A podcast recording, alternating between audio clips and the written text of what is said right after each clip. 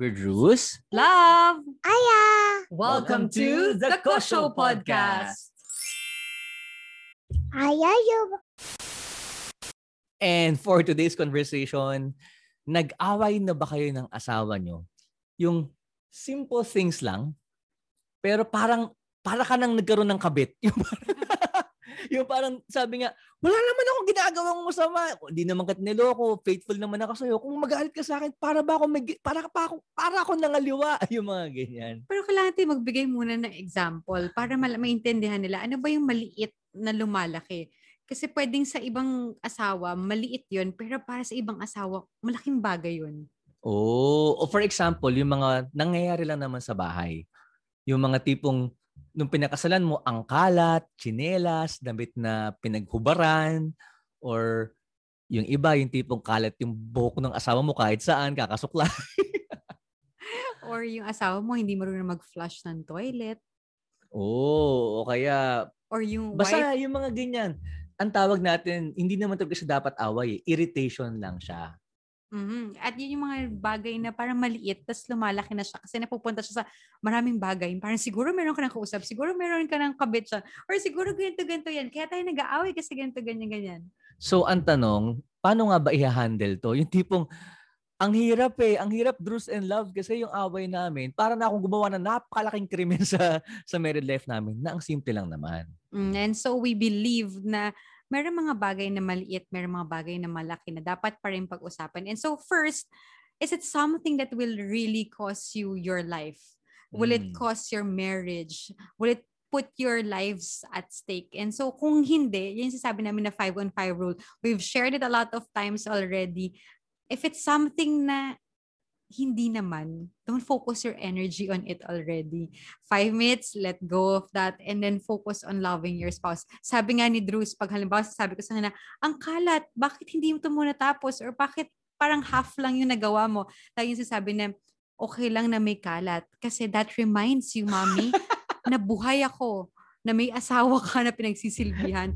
At dahil Reverse sa- psychology. at dahil dyan, magigilty na lang ako na dadamputin ko na nga lang, sige na, Lord, okay na kasi at least healthy yung asawa ko. At least may nagkakalat sa bahay, at least meron akong pinagsisilbihan. Pero ang tawag ko dyan is, remember na may mga bagay na habang buhay, buong buhay. Mm, I love that. Oo, ibig ko sabihin nito, ibig naming sabihin nito, pwedeng nung kinasal ka, may mga bagay na gagawin mo na habang buhay, buong buhay.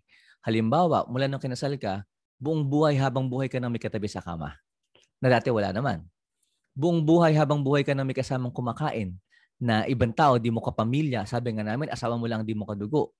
Di ba? Buong buhay habang buhay ka nang may kaasaran na hindi mawawala yan. Di ba? May mga bagay na ganyan. So for example, minor, irritation lang siya.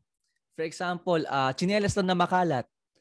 Kung buong buhay habang buhay mo nang hindi mo pala siya maasahang ligpitin yun, baka pwedeng buong buhay habang buhay mo nang ligpitin for him or for her. Ay sige, may asawa ko. Kung di niya pa kaya ito ngayon, hanggang tumanda kami, ako na magliligpit ng chinelas niya. Baka nga nagsisimula, okay pa sa'yo eh. Pero kung malaking bagay, something that will really cost your life, like hindi naalagaan yung anak mo or yung Mm. attention, lagi na sa cellphone, lagi na sa business, pero wala nang time para sa mga anak mo or sa pamilya mo, yan ang kailangan tagang pag-usapan. Yan yung mga maliit na bagay para sa asawa mo, pero malaking bagay pala para sa married life mo. Yun yung sabi namin na tipong, ito yung mga hindi dapat buong buhay habang buhay. Panloloko, panlalait, abuso, um, anything that destroys marriage, yan yung talagang okay, ayusin natin yan. Huwag yan. Napapabayaan. And di ba? two things ha, sa, sa nagpaparaya, yun din yung mga time na ma- ma-realize mo na at one point or many points in your life, in your married life, pinagparayaan ka din ng asawa mo. For sure, pinagpasensyahan ka rin yan ng maraming beses. And so, it's maybe it's about time na give and take naman talaga. Well, of course, kung buong buhay habang buhay mo nang tinanggap yun, pero yung asawa mo nagbago bigla, suddenly, uy, nagliligpit na ng kama. Ay, hallelujah, may, may Espiritu Santo dumaloy sa buhay namin, sa bahay namin. Celebrate nyo kasi may igaganda pa nga at may sasaya pa ang inyong married life. Okay, as we end this, know when it is just an irritation or a problem. Kasi love will explain it to you. There's a difference in applying grace and forgiveness in married life. Yes, and of course, if it's just um grace, ito yung mga bagay na nakakairita lang, mga simpleng bagay. But of course, if it's hurting you, if it's hurting your marriage and your family life, then that's also causing you forgiveness. And it's an everyday sacrifice that we make to commit in our marriage to forgive and to love. Okay. Ano ba yan? Ah, okay. Grace ang kukunin ko para dyan. Grasya ng Panginoon. Gagawin ko na. Okay. Ah, masakit to. Sige. Forgiveness.